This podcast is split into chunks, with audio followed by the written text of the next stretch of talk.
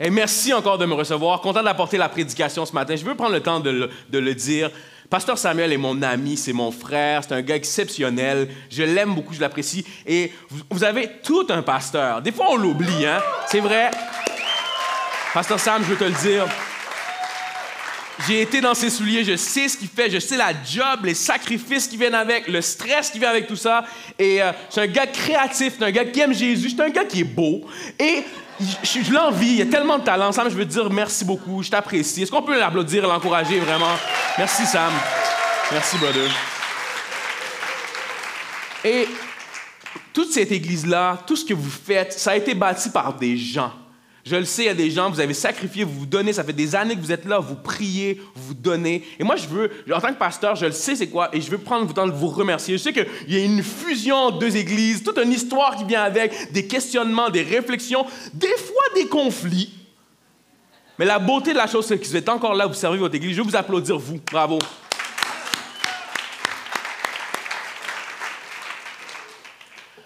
J'ai eu une grippe euh, il y a quelques temps. Moi, je suis jamais, jamais, jamais, jamais malade. Et parce que j'ai un enfant depuis, ça m'arrive souvent d'avoir des grippes, des rhumes. Je ne sais pas pourquoi. Je ne sais pas comment ça se passe. Au ciel, je vais demander à Dieu, c'est quoi la réponse à ces problèmes-là?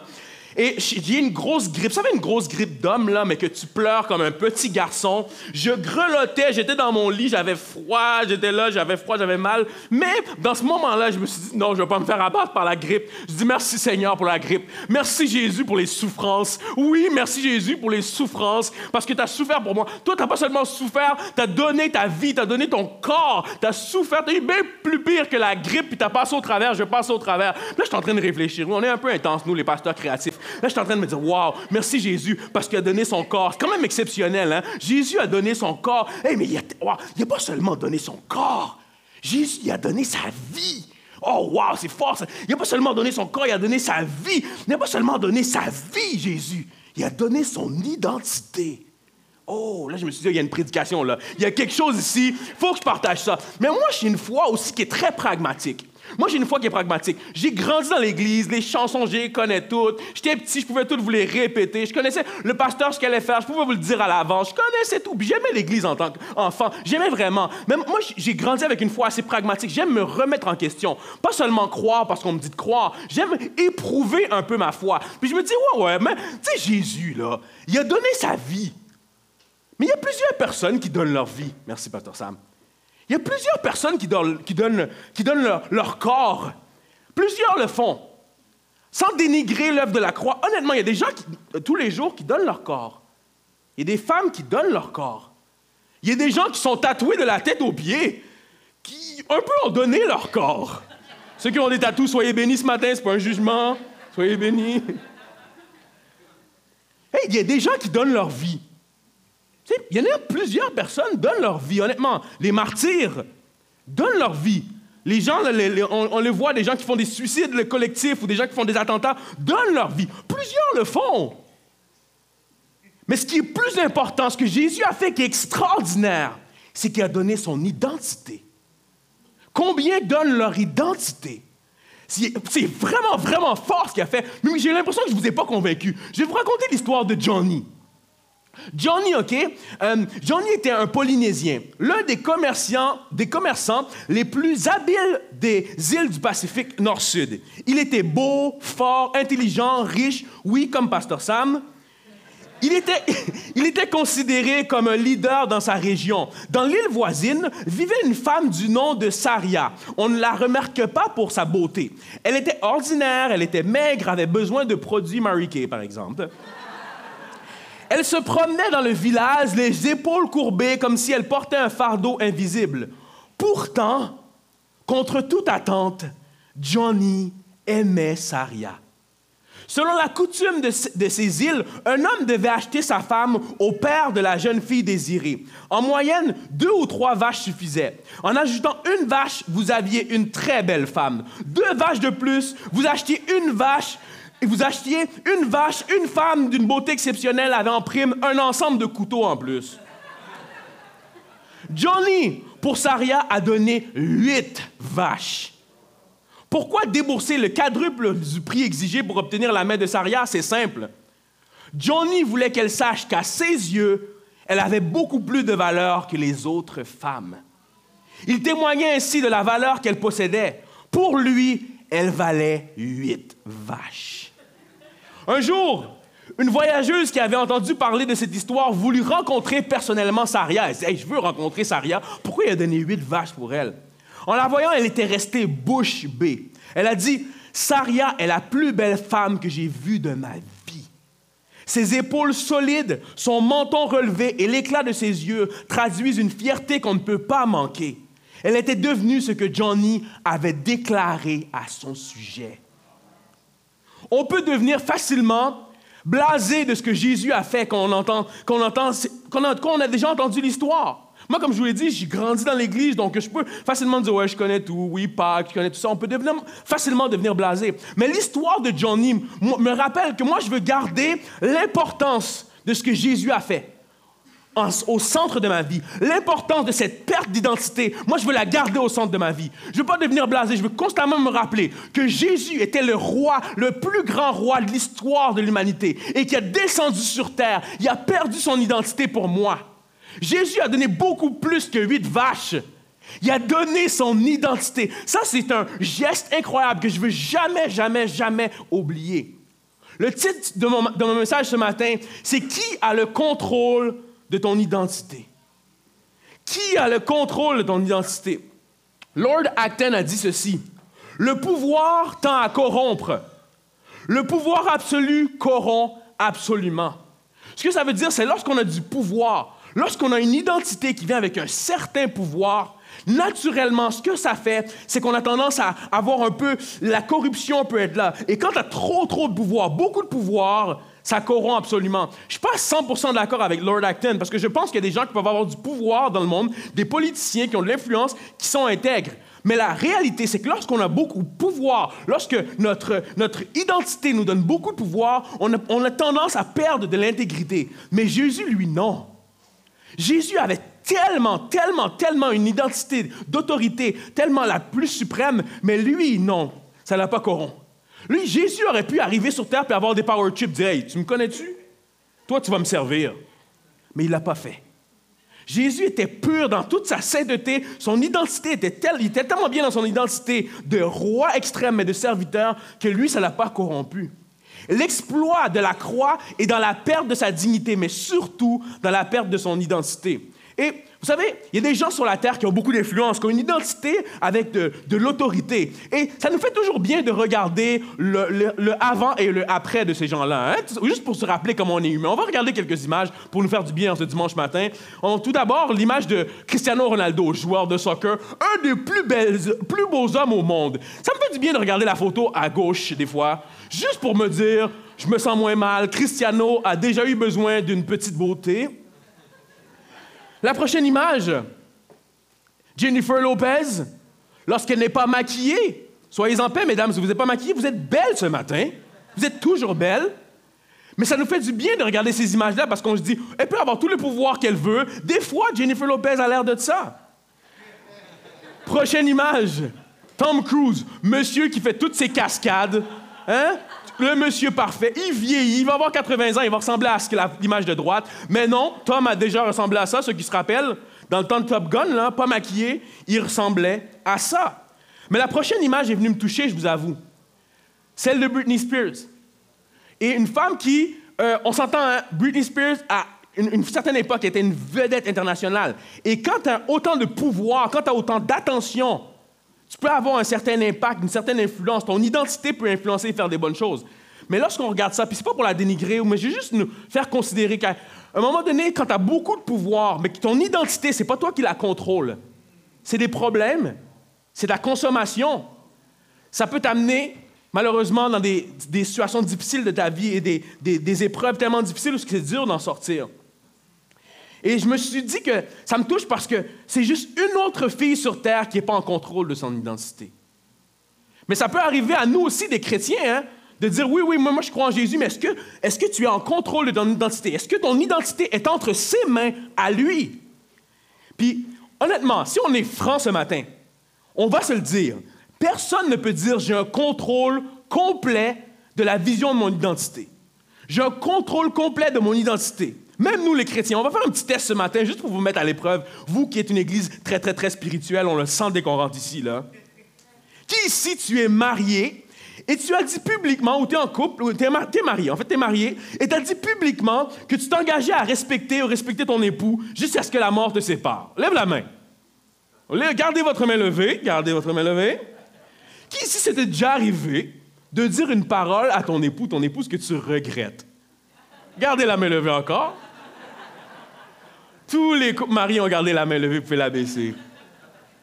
La preuve, hein? Même si on prend des engagements, oh, et qu'on on nous dit, moi, c'est mon identité de respecter, respecter mon épouse, je vais le faire, mais notre identité, des fois, peut changer. Hein. Qui ici, tu es chrétien et tu sers le Dieu de la vérité? Tu crois que la vérité, c'est important? Levez la main. Tu sers le Dieu de la vérité, tu dis, moi, là, je suis chrétien, je donne ma vie à Jésus, la vérité, pour moi, c'est important. Mais qui, honnêtement, t'a déjà fait un mini mensonge?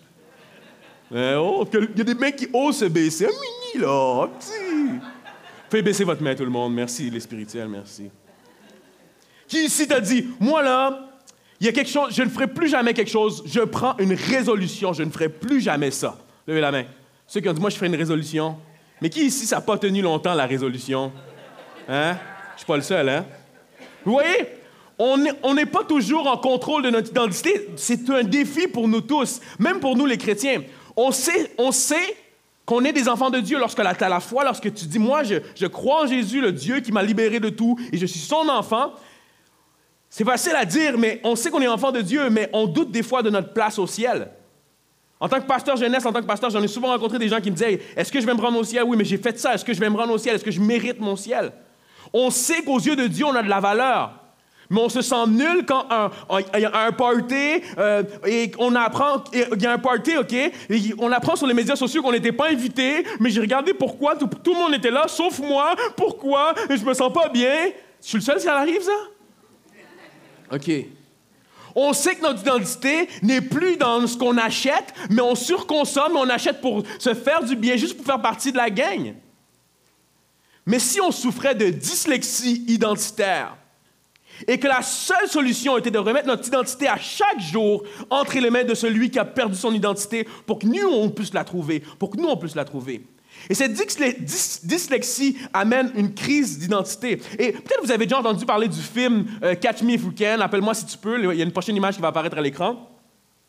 C'est l'histoire de Frank Abagnale. Et Frank était, euh, dans les années 60, dès l'âge de 16 ans, il utilise des chèques falsifiés afin de voyager aux frais de la Pan American World Airways. Il a voyagé à travers 26 pays avant d'avoir atteint ses 19 ans.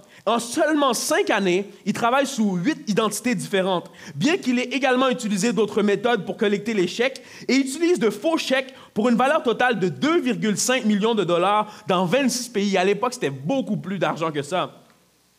Puis même avec un certain contrôle, même avec un certain succès à lui, il dit qu'il pleurait seul dans sa chambre, loin de ses proches, avec un vide sans être un voleur de chèques comme euh, mon ami Frank, je vous le dis honnêtement, moi, j'étais pasteur dans une église, j'étais employé dans une église. Excusez-moi, je prends une gorgée d'eau. Et je me suis retrouvé à un moment donné où je suis mon, mon, mon, mon rôle n'est plus d'être pasteur dans une église à temps plein parce que Dieu m'a appelé à, me promener, à être un peu évangéliste. Mais euh, lorsqu'on me demande ce que je fais, je peux, la première chose que je dis, c'est pas pasteur parce que c'est pas mon métier que j'excelle. Parce que moi, je suis, que, je, suis, acteur, je suis poète. C'est pas mon métier que je fais sur une base régulière. Donc, euh, pour moi, je, je, il y avait comme une, un, je me cherchais un peu. Je, là, je suis plus pasteur, je suis quoi maintenant là? Tu sais, je suis quoi maintenant? Je suis plus pasteur, je me cherche. Hein? Puis on réalise qu'en en, tant qu'être humain, on met souvent notre identité aussi dans notre métier, dans ce qu'on fait ou ce qu'on n'a pas fait. Mais après ça, je me suis rappelé, hey, wow! Je suis le pasteur de mon âme d'abord. Je suis le pasteur de ma famille. Chacun d'entre nous, on est des pasteurs de quelqu'un d'autre qui est autour de nous. C'est quoi ces, ces, habitudes-là, cette identité qu'on se met dans ce qu'on fait? L'être humain est comme ça. Et ce matin, je veux qu'on regarde deux courts passages dans lesquels Jésus enseigne sur l'identité et dans un passage dans lequel il est éprouvé dans son identité. Puis moi, j'aime ça avec Jésus parce qu'il est vrai, il pose des questions, il y a une foi pragmatique. Mais la Bible, a pris, ils, ont, ils ont pris intention de faire, Dieu a pris intention de faire qu'on voit un peu où ce que Jésus est éprouvé, pour qu'on voit à quel point dire, hey, moi, j'ai passé par là, moi aussi, j'ai eu des, des défis identitaires. Et Jésus pose la question dans Matthieu 16, 14 à 19, ça va apparaître à l'écran. Qui dites-vous que je suis? Il pose aux disciples, c'est qui, qu'est-ce que vous dites, vous? C'est quoi votre, votre, opinion sur mon identité à moi? Et Jésus et les, les disciples répondent, ils répondirent, pour les uns, c'est Jean-Baptiste. Pour d'autres, Élie. Pour d'autres encore, Jérémie. Ou pour un autre, prophète. Et vous, leur demanda-t-il, qui dites-vous que je suis? Simon-Pierre lui répondit, tu es le Fils, tu es le Messie, le Fils du Dieu vivant. Waouh, Pierre, pas pire. Jésus lui dit alors, tu es heureux, Simon, fils de Jonas, car ce n'est pas de toi-même, car ce n'est pas de toi-même que tu as trouvé cela. C'est mon Père céleste qui te l'a révélé. Et moi, je le déclare, tu es Pierre. Et sur cette pierre, j'édifierai mon église. Je vais bâtir mon église, contre laquelle la mort elle-même ne pourra rien. Je te donnerai les clés du royaume des cieux. Tous ceux que tu excluras sur la terre auront été exclus aux yeux de Dieu, et tous ceux que tu accueilleras sur la terre auront été accueillis aux yeux de Dieu. Puis quand Jésus leur demande, qui dites-vous que je suis? Alors, il pose cette question-là, et puis Pierre répond très bien en disant, mais toi, tu es le Fils du Dieu vivant, etc. Puis Jésus, là, il n'y a pas une crise d'identité, là. Il n'est pas comme moi lorsque été plus pasteur dans une église où que je me recherche, là. Il n'est pas comme je suis qui, aidez-moi, j'ai besoin d'être encouragé, s'il vous plaît, faites-moi un gros câlin, les gars. Non! Jésus est à 100% bien dans son identité mais il est le meilleur pasteur de l'histoire. Parce qu'il est en train de déjà, lorsqu'il dit à Pierre, bravo, lorsqu'il dit que tu vas, je vais t'utiliser pour bâtir mon église, il est intentionnel. Jésus est en train de dire au même gars qui a renié Jésus, que Jésus savait qu'il allait le renier bientôt, au même gars que lorsqu'on allait lui demander, Hé, toi, tu n'es pas partie d'eux, le même gars, excusez-moi, qui allait sacrer, blasphémer, le même gars qui allait abandonner, qui allait dire non, je ne fais pas partie de lui, je ne l'ai pas connu alors qu'il avait suivi. Jésus est en train de le dire, je vais t'utiliser. Je vais me servir de toi. Et ça, ça s'applique pour nous, ça. Peu importe tes erreurs, Jésus veut se servir de toi. S'il a, a, osé dire ça à Pierre, il veut se servir de toi. Peu importe tes erreurs passées, les erreurs les plus atroces que tu peux imaginer que tu as fait, Dieu peut se servir de toi. Les erreurs futures que tu vas faire, Dieu va, quand même se servir de toi. Je veux t'encourager ce matin. Tu dis, moi j'ai fait des choses, j'ai brisé le cœur des gens, j'ai même brisé ma famille, j'ai fait des choses, est-ce que je suis digne? Est-ce que Dieu veut encore se servir de moi? Oui. S'il a fait avec Pierre, puis que Pierre est devenu l'apôtre qui a fait une œuvre incroyable, une des raisons pour lesquelles on est ici aujourd'hui, je veux dire, Dieu veut servir de toi. Est-ce qu'on peut applaudir ce Dieu qui nous aime, ce Dieu qui est bon, qui veut servir de nous quand même?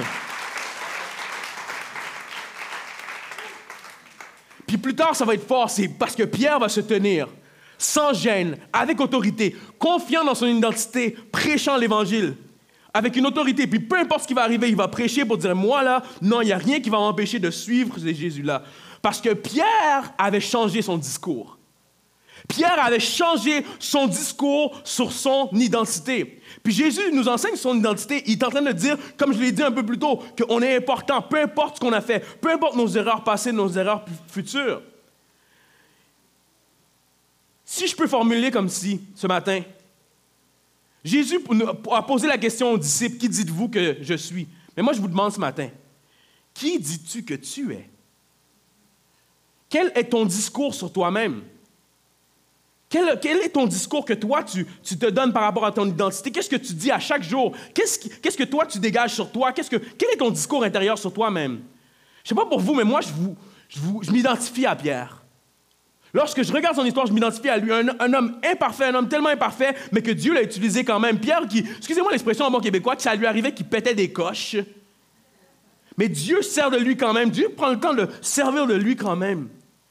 Mais Dieu me parle ces derniers temps par rapport à comment, moi, c'est quoi mon discours sur moi-même, comme je vous partageais un peu ma crise d'identitaire en tant que pasteur. Mais Dieu me parle beaucoup à qu'est-ce que, chaque jour quand je me lève, c'est quoi le discours que j'ai en dedans de moi, comment je me prêche à moi-même à tous les jours? Et j'ai lu un livre qui est vraiment intéressant que je vous invite à lire, qui est un auteur qui s'appelle James Clear. Et euh, James a écrit un livre qui s'appelle euh, Atomic Habits. C'est un livre qui va être traduit bientôt en français, mais c'est un excellent livre qui parle des habitudes. À quel point des petites habitudes euh, ont un impact incroyable. Il, vraiment, il parle de plusieurs habitudes qui peuvent avoir, une grande, grande différence. Et on s'entend qu'en tant que disciple de Christ, pour être discipliné, il faut avoir des habitudes, des choses qu'on fait régulièrement. Donc, ce n'est pas un, auteur chrétien, ce n'est pas un livre chrétien, mais je l'ai très bien appliqué à ma foi pour des petites choses que je fais à tous les jours qui peuvent m'aider. Et J'apprends beaucoup. Et James Clear, dans son livre, aborde une théorie euh, qui est basée sur de la recherche qui est vraiment intéressante. Et il parle justement de l'identité. Ils disent que les gens, souvent, on essaie de changer avec des choses extérieures. OK? On dit, ah, dorénavant, maintenant, vous prenez une résolution. Dorénavant, je vais faire ci, puis ça va marcher. Dorénavant, je veux, euh, veux m'entraîner plus. Puis vous dites, mais voici mon objectif, il est grand. Mais souvent, ça marche pas. Et les gens qui arrivent à changer, qui arrivent vraiment à avoir un changement sur euh, leur comportement extérieur, c'est souvent les gens qui ont dit, moi, je vais changer mon identité. Les gens qui arrêtent de fumer, vous savez, c'est lesquels? C'est ceux qui ne disent pas, oh non, moi j'essaie d'arrêter. C'est ceux qui disent, non, moi je ne suis plus un fumeur. Les gens qui arrivent vraiment à changer, c'est qu'ils disent, moi là, mon identité est différente. Et je pense que ça s'applique très bien à nous dans la foi. Et on réalise, OK, dans la vie, on adopte inconsciemment certains discours sur notre identité. Chacun d'entre nous, on fait ça dans la vie tous les jours. Moi, je, le premier, je dis souvent, je ne suis pas manuel. Je m'appelle Emmanuel, mais je ne suis pas manuel. On se donne ces identités-là. Qui, si vous pourrez vous identifier? On dit souvent, hey, moi, j'ai pas le sens de l'orientation. Ah, oh, j'ai vraiment pas le sens de l'orientation. Je suis pas une personne matinale. Moi, je suis pas bon pour retenir les noms. Moi, je suis pas bon en maths. Inconsciemment, on adopte ces identités-là, puis c'est comme si ça fait partie de nous. Mais est-ce qu'on ne fait pas ça aussi dans le domaine spirituel? On dit, je ne suis pas une personne matinale, donc je ne peux pas prier. On dit, je ne suis pas un lecteur, donc je ne peux pas lire ma Bible. On dit je chante mal, donc je ne peux pas chanter à l'église. On dit je ne suis pas capable d'arrêter de regarder des images sensuelles. Regarde, il y en a partout. On dit je ne suis pas patient parce que c'est pour ça que je me fâche facilement. Je ne suis pas bon avec mes finances, donc c'est pour ça que je ne suis pas capable de donner. Puis inconsciemment, spirituellement, on adopte cette identité qu'on se donne nous-mêmes en disant certaines choses. Mais Jésus nous demande, ce matin, je crois qu'il nous demande, qui dis-tu que tu es? Change ton discours. Dieu t'appelle à changer ton discours sur ton identité. Au lieu de dire je ne suis pas matinal, je ne peux pas prier, dis je suis une personne de prière, puis prends deux cafés. Au lieu de dire je ne suis pas un lecteur, je ne peux pas lire ma Bible, dis je suis un lecteur qui lit juste un livre, la Bible. Au lieu de dire je chante mal, je ne peux pas chanter à l'église, dis à l'église je chante vraiment bien. Au lieu de dire, je ne suis pas capable d'arrêter de regarder des images sensuelles, il y en a partout, dis, je suis une personne qui honore Dieu avec ses yeux. Au lieu de dire, je suis pas patient, c'est pour ça que je me fâche facilement, dis, je suis une personne qui apprend à gérer ses émotions. Puis bravo James Clear pour son livre, c'est super. Mais la Bible nous dit dans les Proverbes, ce qu'une personne pense, elle va devenir. Avant tout, la Bible nous disait, si vous, ce que vous dites, c'est quoi votre discours sur vous-même, ça va, ça, va, ça va avoir un impact sur votre identité et sur les choses que vous allez faire. Change ton discours. Dis-toi à toi-même ce matin, hey, change ton discours. Je veux l'entendre plus fort. Dis-toi, change ton discours. Vous avez été doux envers vous-même, hein? Soyez plus doux envers votre voisin. Dis-lui, change ton discours.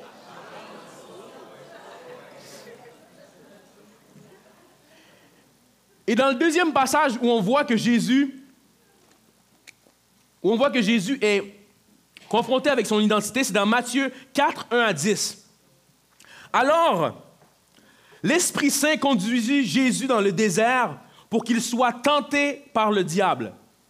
Après avoir jeûné pendant 40 jours et 40 nuits, il eut faim, comme vous présentement.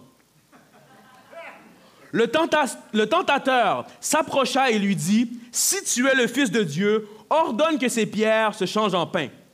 Mais Jésus répondit, il est écrit, L'homme n'a pas seulement besoin de pain pour vivre, mais aussi de toute parole que Dieu prononce. Alors le diable transporta dans la cité sainte, le plaça sur le haut du temple et lui dit, Si tu es le Fils de Dieu, lance-toi dans le vide, car il est écrit, il donnera des ordres à ses anges à ton sujet. Ils te porteront sur leurs mains, pour que ton pied ne heurte aucune pierre. Jésus lui dit, Il est aussi écrit, mon homme, tu ne forceras pas la main du Seigneur ton Dieu. Le diable le transporta encore sur une très haute montagne. Là, il lui montra tous les royaumes du monde et leur magnificence. Puis il lui dit, Tout cela, je te le donnerai si tu te prosternes devant moi pour m'adorer. Alors Jésus lui dit, Va-t'en, Satan, car il est écrit, tu adoreras, le, Seigneur ton Dieu, et c'est à lui seul que tu rendras un culte. Le diable lui ficha la paix. Ça, c'est mon commentaire éditorial. Ce que fait Jésus ici, c'est que alors qu'il reçoit des invitations, des propositions, justement en lien avec son autorité, le diable essaie de le corrompre, comme on l'a lu un peu plus tôt. Mais Jésus, lui, lui répond à chaque fois. Et Jésus est prêt. Et ce que fait Jésus, dans le fond, c'est qu'il est en train de débrancher le discours de l'ennemi. L'ennemi lui propose quelque chose, il débranche, il déplogue, il dit non, non, non, ça, c'est pas pour moi, ça. Et Jésus, c'est. On, lit ça, nous. moi, justement, j'essayais de le lire avec un œil critique, de me dire ouais, mais c'est Jésus, c'est facile. Mais lorsqu'on lit au travers des évangiles, on voit que Jésus n'a pas commencé à prier un jeune de 40 jours. Mais alors qu'il avait l'âge de 12 ans, il avait déjà l'habitude de se retrouver au temple, de nourrir la, personne spirituelle. On voit qu'avec les disciples, on voit qu'ils se retiraient pour prier. Ils se retiraient, les disciples le cherchaient. Ils se retiraient seuls pour prier. Et Jésus s'est préparé à débrancher certaines voix qui voudraient lui faire enlever son identité. Les pharisiens le critiquaient. la Bible ne dit pas, mais il y a tellement de gens qui devaient le critiquer autour et dire c'est qui, lui, critiquer son identité. Mais mauvaise nouvelle pour vous ce matin. Des gens vont vouloir attaquer votre identité, celle que Dieu vous appelle à avoir. Des fois, ça va être la voix de l'ennemi, mais des fois, ça va être des gens qui ne sont pas croyants. Des fois, ça va être des croyants, des chrétiens. Et Dieu nous appelle à faire des petites choses, des fois faites dans l'ombre, que tu dois faire pour te préparer à lorsque ces voix-là vont venir, pour façonner ton identité. Et moi, je pense que la Bible nous le dit, puis c'est Jésus qui nous le dit, mais dans son, son ouvrage, l'auteur que je vous parlais un, petit peu plus tôt, il disait, il y a des petites choses que tu peux faire à chaque jour pour te rappeler, ça c'est mon identité. Moi, je vous donne un exemple. Moi, là, je suis poète. C'est le don que Dieu m'a donné. Je vous, ai, vous avez entendu mes textes. Et un jour, j'ai une révélation de me dire, si je ne veux pas seulement être un poète, Dieu m'appelle à être un poète. Donc, à chaque jour, je vais, je vais rappeler mon identité de poète. Donc, je me dis, à chaque jour, j'écris. Puis, je vous dis, des fois, ça m'arrive de ne pas le faire, mais à chaque jour, je rappelle mon identité d'auteur en écrivant. Un jour, j'ai pris la résolution de prier à chaque jour. Je vous dis, je suis pas parfait, puis la majorité des pasteurs, là, vont se le dire. Ça leur arrive de ne pas prier. Ça leur arrive de sauter des journées. Et des fois, j'avais un fardeau en tant que chrétien si je dois prier une heure. Mais non, c'est pas vrai. La majorité, on le fait pas. Mais moi, le matin, j'essaie d'avoir un petit temps, même si c'est une minute, je prie. Je lis ma Bible, un verset. C'est des petits votes. On appelle ça des petits votes que vous pouvez dire. Moi, ça affirme mon identité. Et je veux vous inviter à, considérer ça, de dire, ils vont venir ces moments-là où ce que votre identité va être attaquée, ou quelqu'un va venir parler, ou quelqu'un va venir attaquer votre identité, ou la voix de l'ennemi, ou peut-être vous-même, mais de dire, moi, à chaque jour, je vais faire des choses, des petites choses qui me rappellent mon identité dans ma foi, qui me rappellent mon, mon identité spirituelle. Et le message termine bientôt, mais je veux juste le résumer. Si on pouvait le résumer en deux points, si, vous pouvez le prendre en note ou noter les deux points qui vont être là, c'est vraiment l'essentiel du message. En résumé, là, Change le discours de ton identité. Change le discours de ton identité. Prends la décision de ne plus te voir d'une certaine manière. Peut-être que tu vas écrire un texte, le faire intentionnellement. Écrire un texte et le répéter pour solidifier ton discours.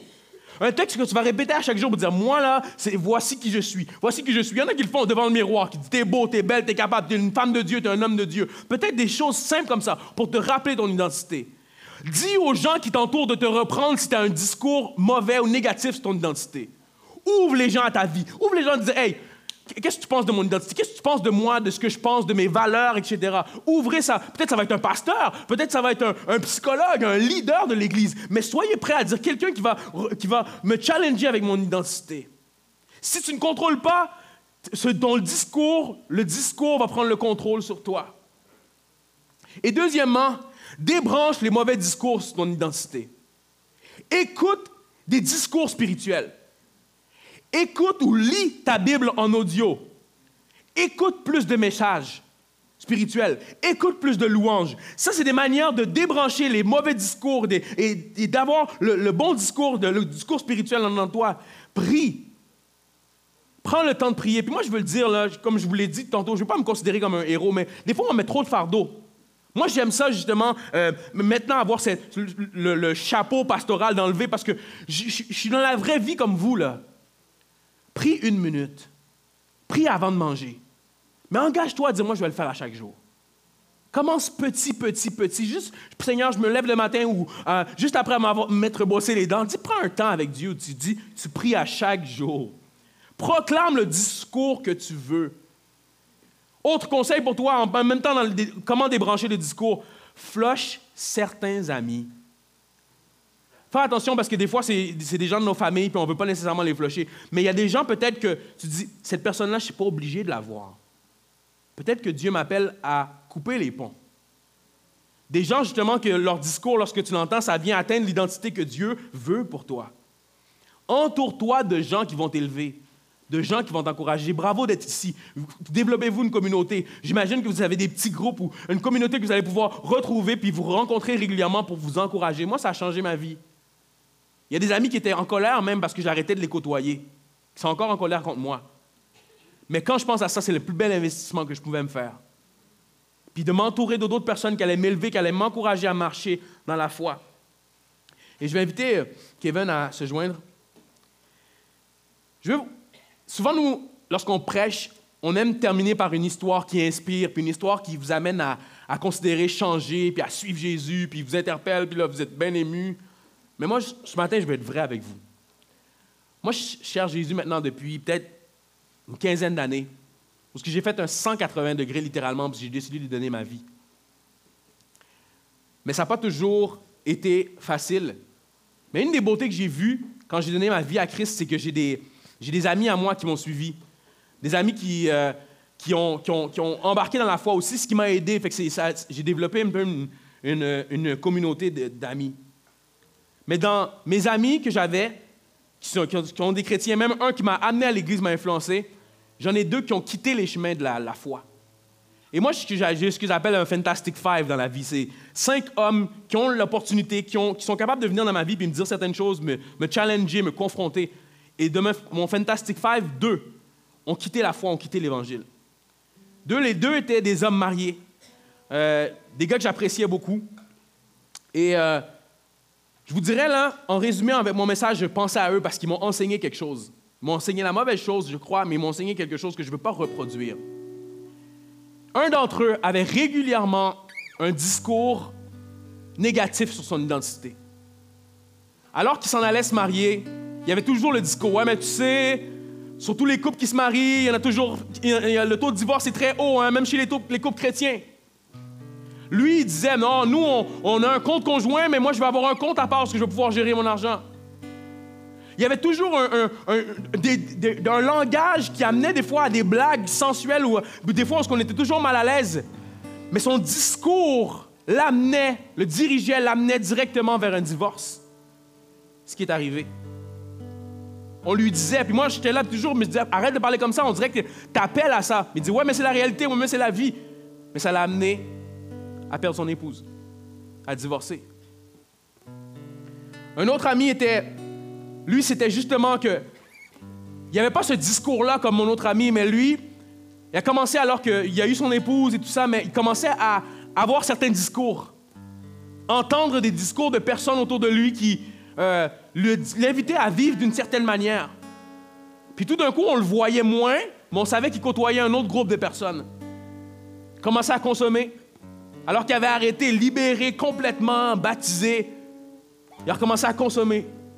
Et dans tout son élan de consommation, alors qu'il était changé, transformé, marié, dans tout son élan de transformation, son comportement avait changé parce qu'il consommait. Mais ça, ça, avait commencé, honnêtement, le moment où ça a shifté, c'est avec ces amis-là qui l'incitaient à consommer, consommer, consommer. Il est devenu violent, violent avec son épouse, et son épouse a dû arrêter la relation et se sont divorcés. Vous savez, moi, je, prends toujours attention, lorsque je partage un message, de ne pas être le héros, parce que le héros de l'histoire, c'est Jésus.